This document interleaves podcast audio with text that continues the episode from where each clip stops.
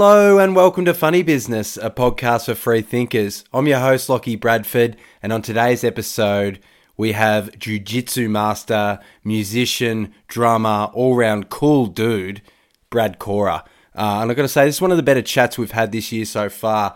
We dive deep on lots of different topics. This guy plays to thousands and thousands at night and then his day job's going to cave people's head in, uh, doing some Brazilian jiu jitsu. So um, he's a man of many talents. This is an insane chat. Uh, bring your pad and pen. This is a belter. Brad, your legend. Thank you so much for jumping on and chatting with us today on the Funny Business Podcast. For those at home listening, tell us who are you and what do you do? Uh, hi, I'm Brad Kora. Um, I play drums for the band Kiwi band um, LAB, and uh, do a bit of Brazilian Jiu Jitsu and a bit of gaming on the side hustle. Mate, I was just stalking your Instagram and the show looked enormous in Melbourne. Was that last night or the night before or whatever? But just the, the Australian shows, what like, well, I suppose we'll get into what's it like back playing in front of people and stuff, but it looked enormous. It looked grouse. Yeah, it was. Um, I mean, to play to play an Aussie and get numbers like that, um, even though there was a lot of expat Kiwis, um, our goal was to kind of build build off that and try and win the the Aussie crowd over. So, um, I mean, you couldn't find a better opportunity to kind of um, to to get a head start to to to meet their goal. But um, yeah, man, guys went back to the hotel. We were like oh, I think I'm done. We've won all our goals, ready to tip over and die. yeah. So what is it like when you when you have new material when you go tackle a new country or a new market? Is there always like that goal in mind of like uh you know like we're trying to get the what we're creating across in a certain way? Like every sort of country is different. Is there new goals and challenges when you go to uh, new countries?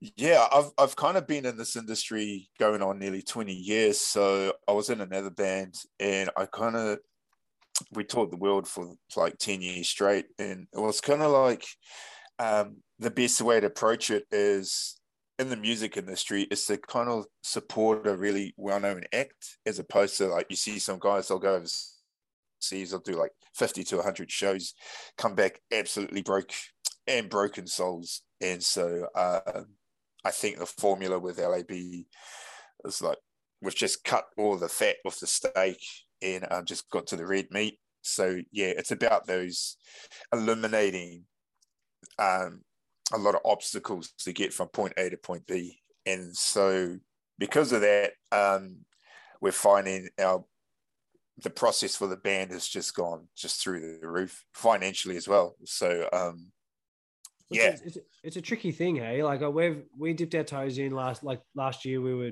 um, doing some stuff with Unified Music Group here from a podcast perspective, and I'm Locke's massive music fan. I was new to the music industry, so understanding and seeing how things work. But one of the things I did find really interesting is that people who might have spent a career doing different things or building this this stuff up, like you mentioned, the support acts and stuff. It's actually not. Uh, there's there's some real issues about creating like sustainable futures versus doing something that because you love it and you're good at it. What, what, what, are your thoughts on? You've been in for 20 years. How, how, do you, how do you see it all play out? Yeah. And, in saying that, this, that I find a lot of acts, uh, um, uh, the flavor of the day, and it comes down to like, oh, because I produce and write uh, the songs, you've kind of got to sit outside of yourself and go, will this product still stand?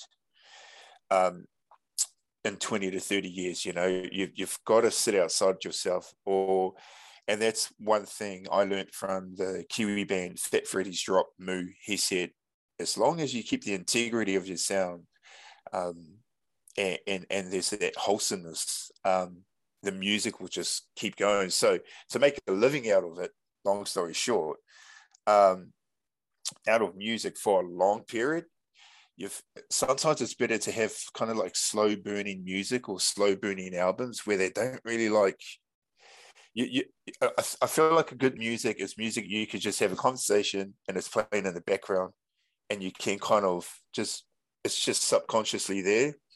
And that's to me is a, a, a good good song good You know, you know when you just hear stuff in the background. That's why people keep going back to the eighties and seventies and nineties. You hear Alice in Chains or something, and you just you can just talk. And then you've got that hype music, which you know all the young kids get into, and it's like, yeah, here today, gone tomorrow. So you, as a producer and a songwriter, um, I always try and sit outside of myself and go, yeah, would I listen to this in 20 years? And then you start getting publishing and royalties back. Um, so you can have that, which is passive income.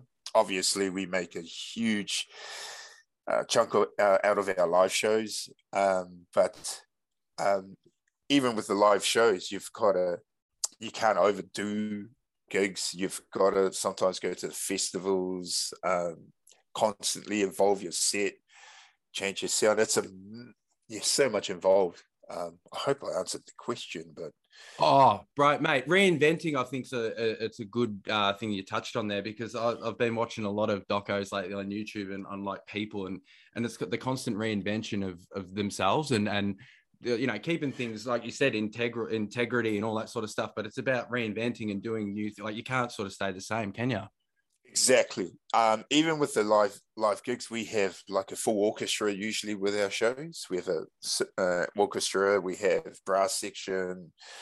Um, it's pretty epic, um, and yeah. But then I, I was thinking, hey, maybe we drop some some of these guys, and maybe we get a DJ, and you know, you've just you've it's it just keeps things fresh too, you know, and, and people uh, and and you still have that. You've still got to have that common thread in your sound, um, and because it all comes down to like, um, don't get me wrong, you love music, but you put so much time into it, you have to have a kind of financial kickback out of this too.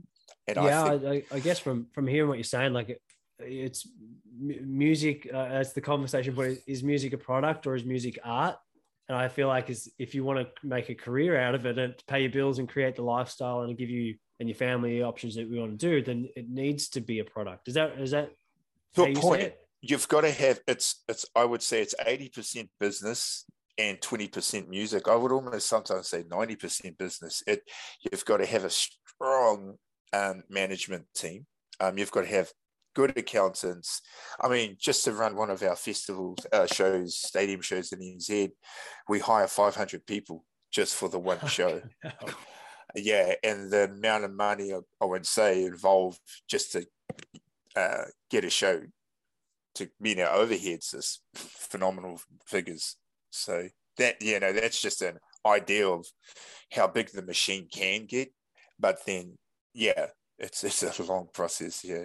What about the roles you play, man? Like putting together a show and like the responsibilities. I'm sure you got to create the art, you got to put on a good show, but you also need to make sure that you sell tickets and you do all that sort of stuff. Is it important to delegate different areas to people that you're not responsible for that? Like, I need to be focused on this area. Yeah, I I I, I think the real good thing is in regards to management team. I I I like to have a good long relationship with the people in the team. I didn't want a team; I wanted a family and um, I think that was where the power, the the the the growth of of this product, you could call it, happen. Um, I've got a fantastic management team, unbelievable, um, and they're always um, everything's on the table, and I think that's really important.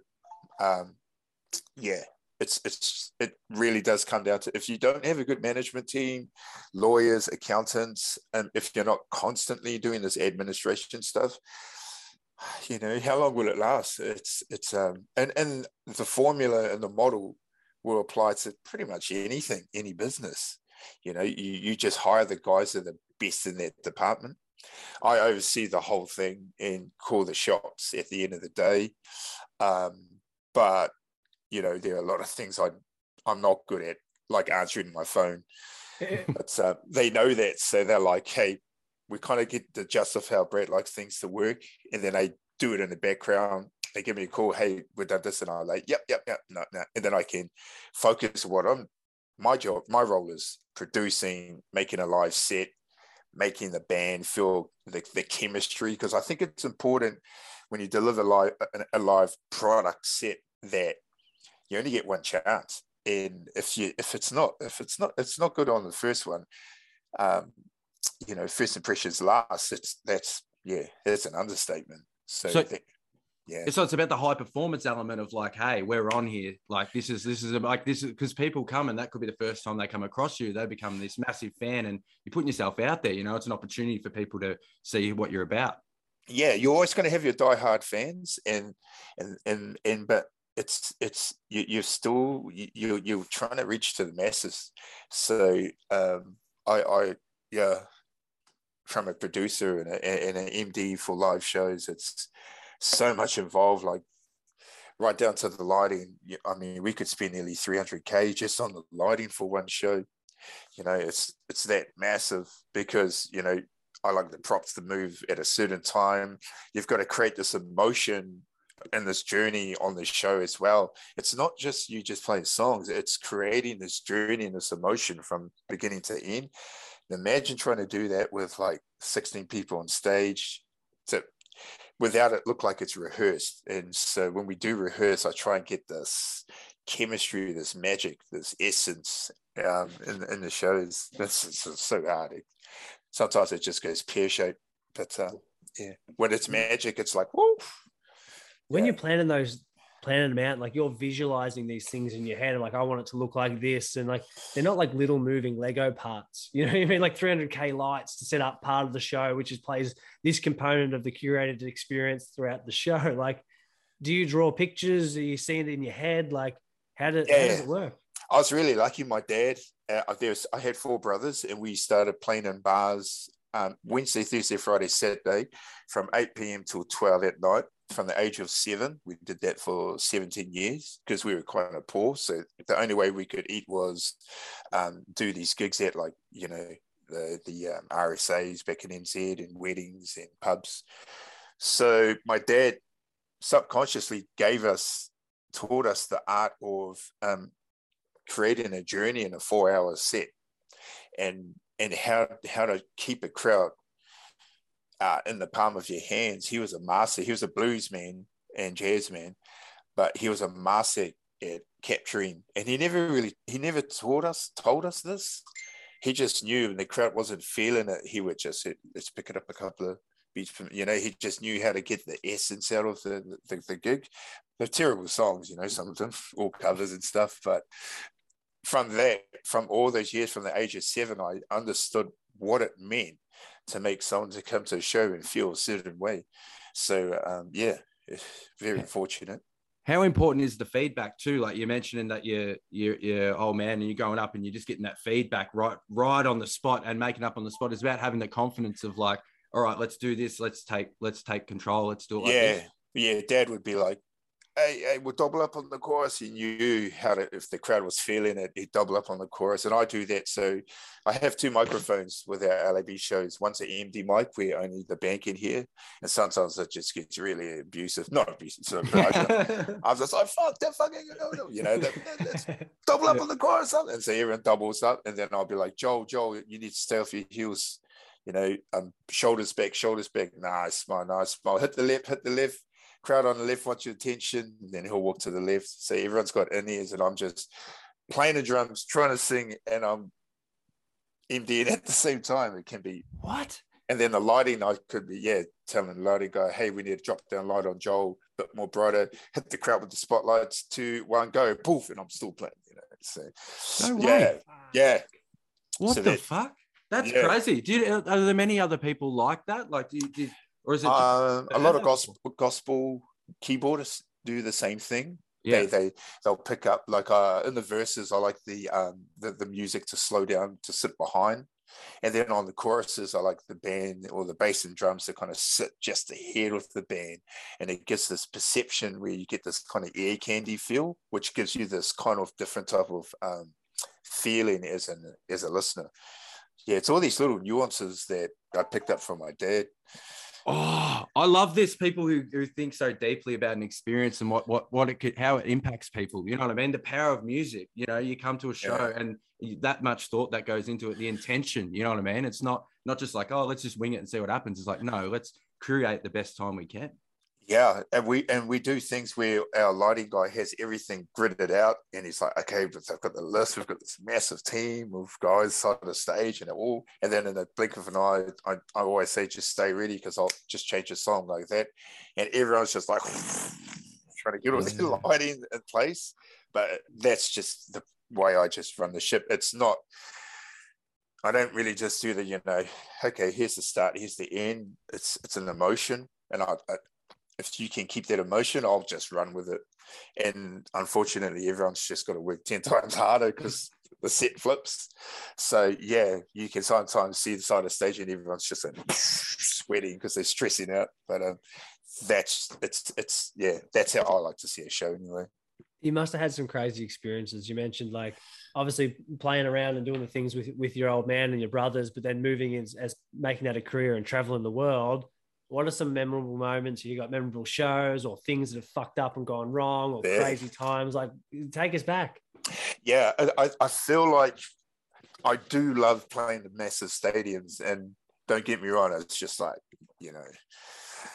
But there's something about playing at a small pub that I really miss, and it's this subcon this this frequency where you've just got 50 people and you're just grimy. I, I don't know if you've gone to a Faith No More concert, but once they played to like 200 people and the crowd was heaving, it was like this intensity, this chemistry that you just, you can't buy, you couldn't buy. And that's, I'm, I'm old school. I'm, I'm a 90s, you know, into my grunge, my metal kind of um, 90s, 80s guys. So that that journey of what those guys did is really rubbed off on me. Like, um, even though we play soul music, I still take a lot of essence from metal and, and rock and um, yeah, indie music. I listen to everything electronic, you name it, drum and bass, yeah. Is it the excitement? It's the excitement and the energy. Like you, you know what you can tell when you're at a good show, even from a punter's point of view, when you're in there and you're going, "Oh, there's something special." Like, can't believe we're seeing this band here and they're playing here, and oh, it's crazy. Like, I hope they play this. I hope they play that, and everyone's sort of like, "Let's see, we're here for a good time." Like, yeah. just as, as an artist being on the stage, you can see that, and do you, do you put you, are like, you, "Fuck, this is going," you know? Yeah, and, and sometimes you see some up and coming art, artists, and and some of them are so used to their bedroom they play bedroom music and they go on stage and they just look like dicks. Yeah. You know? Just, yeah. just lights are on, no one's home. But then you got these like young kids, like there's a band called Silverchair, and I was they were young kids, and I was do do do do do, and I was do, do, do, and I was like, oh my gosh, like there's this like yeah, like, I'm getting chills about it. But you know, yeah. and I haven't felt that with music in a long time. Oh, mate, we had uh, John and Tom from Shihad on the pod uh, last year, and talk about presence and people like he just it's like he grabs the audience by the scruff of the neck and goes come on you you're sort of coming with me. And that that is sort of the brute force of that that like i don't know like another one for grinspoon phil jamieson for example like yeah. you know you see him and you're going this guy's crazy. Like that's what you want when you go to a show isn't it? It's that excitement. It's that like oh my god yeah, I felt like when I was going to the concerts and festivals, it just everything felt like they did push play and it was backing track and yeah, their dances, and I was like, "What's happened? Like, you know, what mm. what's happened to music? Why why why am I not?" looks good but why am i not feeling good you know and, um, mm. i try and take a lot of those kind of old school pill Jam that feeling and i think that's what kind of made us stand out in new zealand uh, apart from the other bands that played the same style. We had this bit of grimy grittiness that um, because we came from that old school era. Um, yeah, which yeah. How how important is that community then? Like you mentioned, like in the market, where do you fit? Where do you sit in front of other bands? And that is that something that you're you're looking at in terms of the bands around you with the similar sounds and what they're sort of going towards? And is does it feel like a scene? Yeah, so I, I knew at the time when LAB started that everyone's going for the uns uns, you know, the German uns uns uns. Yeah, um, yeah. And there was a missing essence of music and i felt like there was no one was playing the guitar anymore or there was no more soul or conviction and when the lyrics were sung everything felt little auto-tune and then funny story um, joel shadbolt who's the lead singer i was right into my studio i'd left my band i was a bit down in the dumps and i wrote this song And I was like, man, I really need a singer. And then the TV went on, and there's a TV show called The Good Morning Show in NZ. And I heard this guy singing this blues song in that broken hand. And it was like, I've got the blues. And I was like, man, this American TV. I turned around, it was this white ginger. And I was like, oh my gosh. So I went to message to find out who it was. We were actually friends on Facebook. I didn't know you must we must have added each other. I was like, hey man, um, played it down. Hey, do you mind doing a singing on the vocals? I sent the, the song. I'll give you the melody. He sung it. He sent it back two days later. I pushed play, and my, my partner was like, I used to be, hey babe, I got the song, and she's like, that's good in the kitchen. And I pushed play, and he sung, it. and I just went, oh my gosh, this kid's just he's you know, just blew my mind and she's first time ever she kind of came out of the kitchen and she was like who's that i said, oh finally you know, you know you got it yeah yeah and then rest was history and then i showed him the ropes of you know how your presence on stage because he just came out of jazz school um, he's toured around america playing with muddy waters in them when he was a little kid no so he, yeah yeah he's just you got to hear Joel play um, jazz and blues like unbelievable. But he's not a um, he he is a jazzman. He is a blues man. And I was like, man, when you got a white redhead kid that with a voice like that, that can, it's like, do I say, I'm going to be so rich. I'm like, well, you would be, wouldn't you? You're looking at that and going, that is crazy. Like you, you had that yeah. pop in your head, didn't you? Like talented, like just on another yeah. level. And there was a lane in the industry where no one had that. Mm. Everyone was going for heavy reggae or heavy uns uns. And there was this kind of lane. And I think as, as a product and as a business model, that was a super winning formula. And it just went from literally in two, three years, we went from playing to 50 to yeah, 20 to 30,000. Yeah. but I, I, knew, I knew, you know, yeah. Did you have a break, like a moment that was like, did you have like a, you got your break or was there like an opportunity or a, a, a situation that you can distinctly remember where it went like something happened overnight or was it drawn out of doing the work and putting the work in?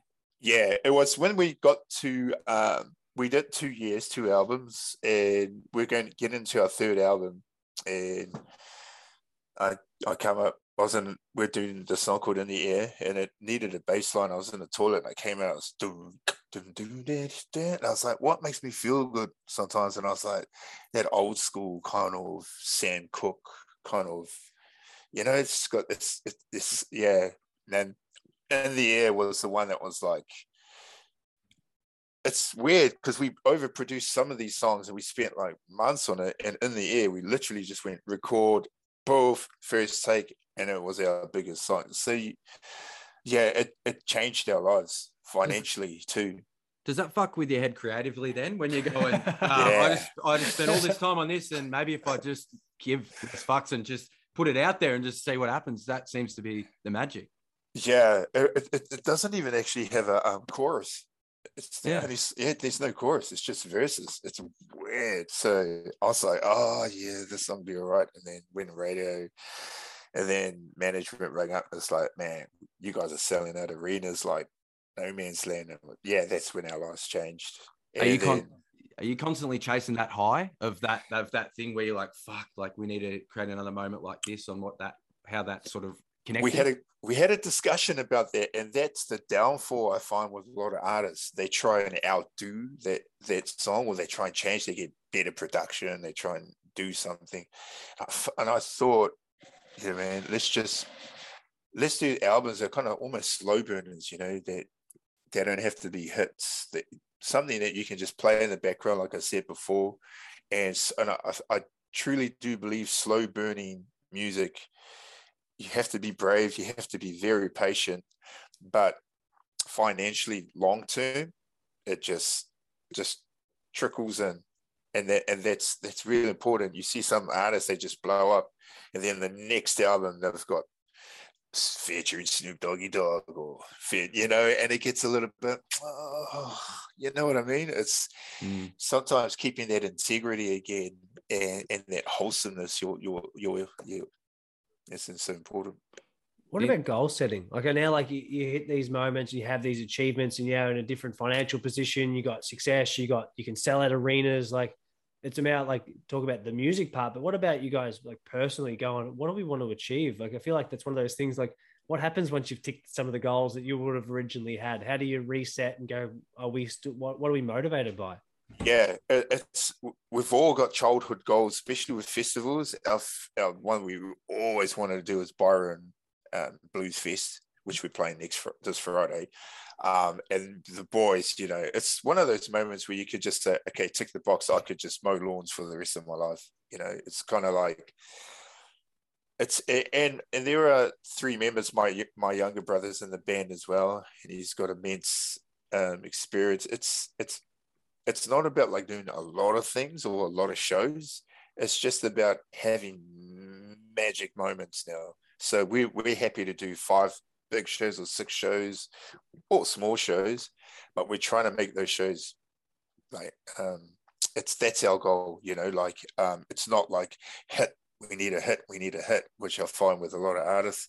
It's so it's so easy, and I think social media does that to a lot of artists. We have had some back at home where they've become very successful, and then they just jump on the next thing that's like the hype, and they change who they actually were. You know, when you you get there with an artist, and you're like, yeah. And it's like, oh man, but I really like their kind of gritty or the griminess, and now it's kind of completely gone. I like you for what you put out there in the like. What do you stand for? That's what like you know, and your brain. Like I seem to follow mu- uh, musicians and people who go to different projects just because to see what other sounds and and uh, musical stuff that they create. And like yeah. I'm a fan of all the different styles. You know what I mean? It's just like an, a different outlet for for doing all that sort of stuff. What about managing creative projects? Like you mentioned, you do yeah. singer songwriting stuff. You're producing. You do all the lights. Like where do you how do you learn? Is it learning on the job or are you youtubing shit to to expand your learning in in sort of what you're doing? Or like i feel yeah. like you got a crazy life bro. Yeah it started from the age of seven. My my two brothers went to theater and ballet also. So my older brother who was a huge inspiration when we were touring the world with our other band he'd be like you know brad sometimes playing loud and playing it playing strong for the crowd isn't the best thing. So I've learned that pulling back. So if the you know pulling back because you the human ear can only handle like frequencies for so long. So I've learned all these techniques. YouTube. I, I was just lucky. My dad, you know, he's he was gigging nearly six seven days a week, and even though he was only playing to like twenty people, he was a master of his craft. And um, and my four bro- my three brothers and I were just lucky to grab all of that he he wouldn't wouldn't even say anything to us really. We just grew up thinking this is how you make people feel. Um, yeah. And, and managing that with like all the other stuff. So if you're producing and doing the lights and stuff, is do you think that gives you more time because that comes naturally to you? Where when you're on the stage, like you don't really have to think too much. That's just you in flow kind of thing. Yeah, yeah. It's yeah. just I and I grew up on Iron Maiden, concerts, videos, VHS, Yngwie Malmsteen, Steve Vai, you know, like big rock concerts. Mm. So, and they, there was all that dynamic of sometimes they go to an acoustic, so you have these white lights and yeah, it's, it's, I, I couldn't really explain it. It was just life threw me that kind of curveball and I was, I knew how to kind of, I knew the formula and I, everything's on the fly. Mm. Every show we do with LAB's on the fly, and everyone's always ready. It's kid you not. The sound guy, they're just all like, "What's Brett gonna do?" That everyone's freaking out. They're like, "So this is definitely the set," and I'm like, "Yeah, yeah, yeah," and they're like. It's not the set. Okay, we'll, we'll just go. Everyone starts panicking. Yeah, they start panicking. But I think that keeps that electricity up too. Yeah, yeah. yeah. Hey, what, what, you, you go, Rob. You go, you go. No, I was going to say you also kick people's heads in. You're a uh, master of Brazilian Jiu-Jitsu. How, how, do, how do you how do you get involved in that, and where did that start? Where did the passion for Brazilian? And, and who do you start? think you could, if you had to take one of us, who do you think you could take first? Oh man, I'll, I'll, I'll be tapping. Oh, don't be nice. Don't be nice. Please. So how did it all start? Oh, my, my brothers and I did kickboxing from the age of seven as well. And and our, my mum's brothers were all um, kickboxers and they used to compete. And um, so we did, yeah, Muay Thai and, and, and Kyokushin for years. And then I walked away, went surfing. And then I've been doing Brazilian Jiu Jitsu for 18 years and teaching for about 16. So I've been a black belt for about six, seven years. And then um, I think, yeah. And then, yeah, I just built a really awesome network. I was traveling the world, so I got to train with a lot of really top level guys. And because of the music, they tended to levitate. So I built this brilliant network with just world class fighters. So, um, yeah, it's just been, man, just, but the same thing as my dad and mum kind of gave us those tools years ago. And my brothers and I have just utilized what tools we were taught and put it and it works in our favor. So that's how I got into the martial arts. And then um, I run my own uh, mixed martial arts gym uh, in in Whakatane, my hometown. So I teach there six days a week. And then, um, yeah, so I teach 6 a.m. till 11. Then I have a break and then I teach 5 till 7 or 8 at night. So you just love it. You love it. Yeah, yeah, and it's I don't even do it for fun. I don't. Not saying I don't need the money. I just love teaching martial arts. So um, I teach Brazilian Jiu Jitsu, cage fighting, and Muay Thai, kickboxing, and and boxing as well. So yeah, been teaching for years though. to me hearing this stuff there's like I I get you like oh you got you learned these skills from your old man early doors but there's a level of ambition like you've gone from from a music side of things it's not like hey I'm, I'm aiming to be mediocre it's not like with your training side of things hey I'm happy at being a white belt you know you're a black belt you train you coach like what is it about the drive and stuff that you set you is do you like challenges is it uh the one life fuck it what do you mean what else is there to do Like, what, what is it behind that Yeah, it's it's my father. uh, I have to say, my dad. He used to run two hours a day, every day, and he just run. He just run and run, and then he was just very selfish, um, but super focused. And um, I think we all caught his DNA. Um, so when I have a goal, that's it, man. I'll put six to eight hours in a day. Yeah. So um, yeah, if I was going to compete again, I, I wouldn't do anything less than six to eight hours. I would just just train, train, train. It's just, I think it's just part of the family's DNA of that work ethic. And uh, we don't run on the clock like a nine to five. We don't think nine to five. We it's you just stop when it's done. Yeah. So if it takes twenty hours, it takes twenty hours, and that's just how we run. My whole family like that. Even in studios, sometimes, um, pretty much all the time, we'll record nine in the morning. Clock will go all the way around to two or three in the morning. And that's just a normal day in the studio for me. Yeah, and the boys would just come in one at a time, lay their tracks, and then they'll all get bed about 11. And then myself and our bass player, Ara, will start editing, taking all the, picking the best tracks from kind of 11 p.m. till three in the morning. Get up at six, do it, go for a run or something, and then back into it. I just have little nana naps during the day, you know, 10 minute naps. Yeah. Like, what, what about when you have, do you ever have like creative block or anything like that or writer's block where you're just like, it, you're struggling for inspiration or you might be hearing so much and you're so involved and, and you need to step out sometimes to plug back in with some new ideas and stuff like that? Um, I reckon most people would, but oh man, it's I, I get to the point where I've, I've become very, very sick, very sick. Um, I can't turn the switch off. It's, yeah, I'll just go till yeah to, If you- to com- If you're not failure. there, you'll be thinking about it anyway. You know, if you're not doing it, you'll be there, you'll be thinking about it. So you might as well just be there doing it. Yeah, and then I go home and I shut the curtains. I don't do drugs too, so it's just that, just the way our dad's kind of wired us. And then I'll go home and I'll be completely exhausted. Yeah, can barely even walk. Yeah, I've walked out with like, um, yeah, sick man out of studio.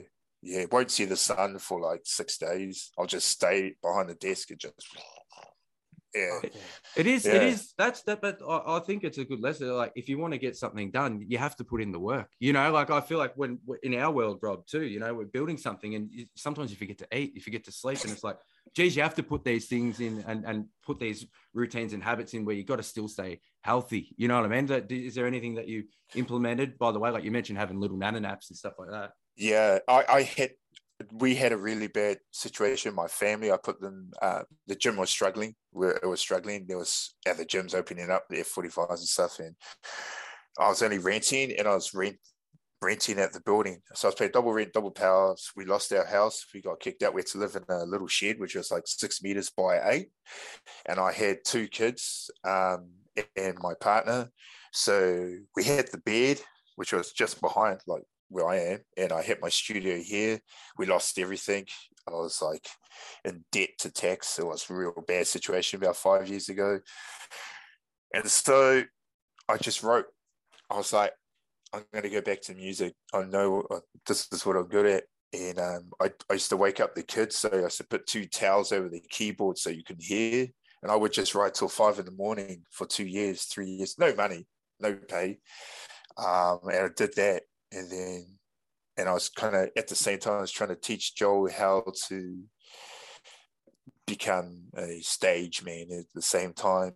And there was, I was getting a lot of, um, hate and kickback because I was in another band that was predominantly Maori, and there was this Ginger boy. So that my circle were kind of like, oh, you know, I just knew, man, this kid. But mm. there was no money for two, three years. We were like living on noodles. We were broke as, and then, yeah, just our lives, it just changed. Like my family will never have to work again almost you know it's, it's our lives have completely but that i love that. I'm I, I am addicted to challenge. Like i love kind of being right at the bottom of the pit. It, it, it's one of those that's when i shine i reckon. It's when you've lost everything. It's just like right now let's go. You know i i can boom. I've got nothing so, to lose. Let's dive into it. Let's go me. 100%. Yeah. Get it done. Yeah. Fuck. Yeah. So yeah. Hey, our, our, our, sponsor of the show, Heaps Normal, non-alcoholic beer. question we ask all our guests is, what's your version of Heaps Normal? What's the thing that you turn to when you're looking to get some energy back in your life? Uh, martial arts, absolutely. So, I yeah, I brought a commercial property um, for and put the gym in there, and we were the band was going to buy other stuff like we, we'd, we'd be doing property as well. So um, and then they were like, oh, and then the management said, kind of said, you know, oh, maybe you should focus on the music. And then the bass player said, if we don't give this guy his zen, we're not going to get the product that we want. And so martial arts, when I go on the mats and I'm getting choked up, I just I just feel complete. as oh, odd as it sounds. yeah. getting choked out, you feel yeah. complete. That's crazy. When I, when I, wake up from being choked out, I'm like, oh, oh. I'm ready to write some music. See you guys. oh, so I love the fact that the understanding of like, especially long term visions and goals, like life happens, you know, like you cho- choosing a career in music and that you got to respect that, you know, you have other interests and you, you've got other shit in your life that you need to go, you know, put some focus and some energy towards. So how important is that? Like having that all everyone on the same page, understanding everyone needs space, you know? Yeah, and, and the whole band's like that. Um, Joel's Joel loves running up mountains. Um, our bass player loves going out on the Waka Ama, and he'll do like ten kilometer pedals. Um, everyone does, you know. Miharo, he he loves his, his um, he loves his music, jazz school, and we just let everyone do their thing. But that's we all know what each other's zen is, and we respect that, and it just brings life. Because could you imagine doing something, and you're just in each other's face. You know, yeah, you start to crack, uh, and um, that's what happened. I felt with the last band I was in. Everyone was just like, "But we have to be together. We have to." And it's just like, man, this is worse than a marriage. Nothing wrong with marriage, but you know, yeah. Well, everyone, you need to be happy to to do good stuff. If you're not happy, you're not in a good headspace. You can't do it, can you? It's, yeah, it's just absolutely. like it doesn't make sense. Hey, let's talk some some music that you liked. Great. You talked about doing some covers with your old man that were pretty shit songs. What was some of the stuff that you're really into? Locke's a big, as you mentioned before, he loves his music. What were some of the bands, albums? Let's go through them. Uh, man, I you may not have heard of Mr. Bungle. Um, that's yes. really Faith No More. Before Faith No More, um, I love orchestral. I love um, classic jazz, classic country, um, rock. I'm a metalhead, um, but Grace Jones. I don't know if you guys have heard of Grace Jones. She's yeah Jamaican. Um, I love old school dub. It's it's so diverse. The music, it, my inspirations are so diverse. I play it at parties, and some people are like, "Man, this guy's weird," but um, I think it's not really the music; it's that feeling of that of that artist. I try and it's that that's and um, and I and I, I, would, I could imagine a lot of other producers would listen to music that just no one gets into, but I feel like producers are kind of I would say I'm good, but I just they they take a lot of they have a lot more tools. They've they've listened to such a wide variety. They can kind of take you know little pieces here and there. Where if you get, uh, yeah, you, you, know what I mean? Like yeah, um, I was I was listening to a Jack White. He's done the Zane Lowe thing, and he spoke spoke about like adopting new. So he can see in his head now after all the experience of like oh, a surfer Billy sort of guitar lead in a hip hoppy sort of thing would be something different and new. I could see how that would work in the market. You know, like that's that's how his brain would work. And when his new products, like his new album or whatever, it's like I know if I can, I've got all the different tools in the shed from years and years ago that I can rehash and do things in unfamiliar ways and keep things interesting. Yeah, like even when I explain things to artists and that, or um, or to the band, um, when I when I want something out of them in the studio, I kind of say, I kind of want to like I, I, I tell them how I'm feeling. I'm like, I kind of I want I want you to like like we're walking down this really gritty wall, um, Boston, New York, and I want that feeling when you when you're playing the guitar, and they kind of start to they're kind of completely lost of what I'm saying, but then I break it down more and more, and then I like I get the emotion, I get yeah. that feeling, and that's how I listen to music as well it's got to put me in a state and I'm like, oh wow, this is magic. Oh, and then I start writing stories in my head about this song, my perception of what that song meant to me, as opposed to them. It's it's a deeper philosophical thing, yeah, for me. Oh, love that. Hey, before we let you go, you, are rocking the gaming headset. You like you like the gaming. Are you any good? What do you play, and why is it an outlet for you? Oh man, uh, Fortnite. I am guilty. I am guilty as charged. Um, but yeah, I'm I'm a gamer. I collect um, coin operating machines, you know, arcade machines. So yeah, I've got a I've, I've built a um, arcade area downstairs. What's your favorite old school game? Miss Pac Man, Donkey Kong Country. What? what oh yeah, man, Street Fighter Two. Yeah, oh, yeah. Yes. I am the greatest in New Zealand. Ah, oh, no, I'm joking. but I hate losing. I oh. really hate losing. Oh. Don't talk about losing anyway. so, so, games, so games. Are you heavily involved in like the Twitch community and all that sort of stuff? Do you talk to people online and stuff like that? A little bit. I, I, yeah. I was kind of going down that road where I was going to be a streamer. Oh, what a dreamer! More like a dreamer. But yeah, music took over, man. Yeah, yeah, yeah. yeah. That's crazy. so what's yeah, what's next for you? What's for the rest of the year? What's going on? Um, I'm just renovating um, uh, real boring stuff. I've brought brought a few commercial properties and stuff, so I've just been renovating those and just doing up the house. Mrs. wants the the pool room, the pool house, uh, like a pavilion over the pool and stuff, and I'm like, oh man, Gee, can we just buy a spa bath or something? Get you on the tools, mate. Get the tool belt out. There you go. yeah. Oh, well, thank you so much for uh, jumping on and letting us pick your brain. It's been unreal to chat. I feel like there's uh, lots of words of wisdom in this that a lot of people can take out, regardless of what industry and what they do for a living. Thank you so much. Thanks for having me. Brad Kora, got to say, one of the coolest dudes we've had on the pod so far. I reckon just uh, all the stuff that he does, uh, how he balances it all, and just what a creative. Anyway, if you like the Funny Business podcast, we drop episodes every day. So tune in, subscribe, do the right thing. This has been a Wellbeing Network podcast.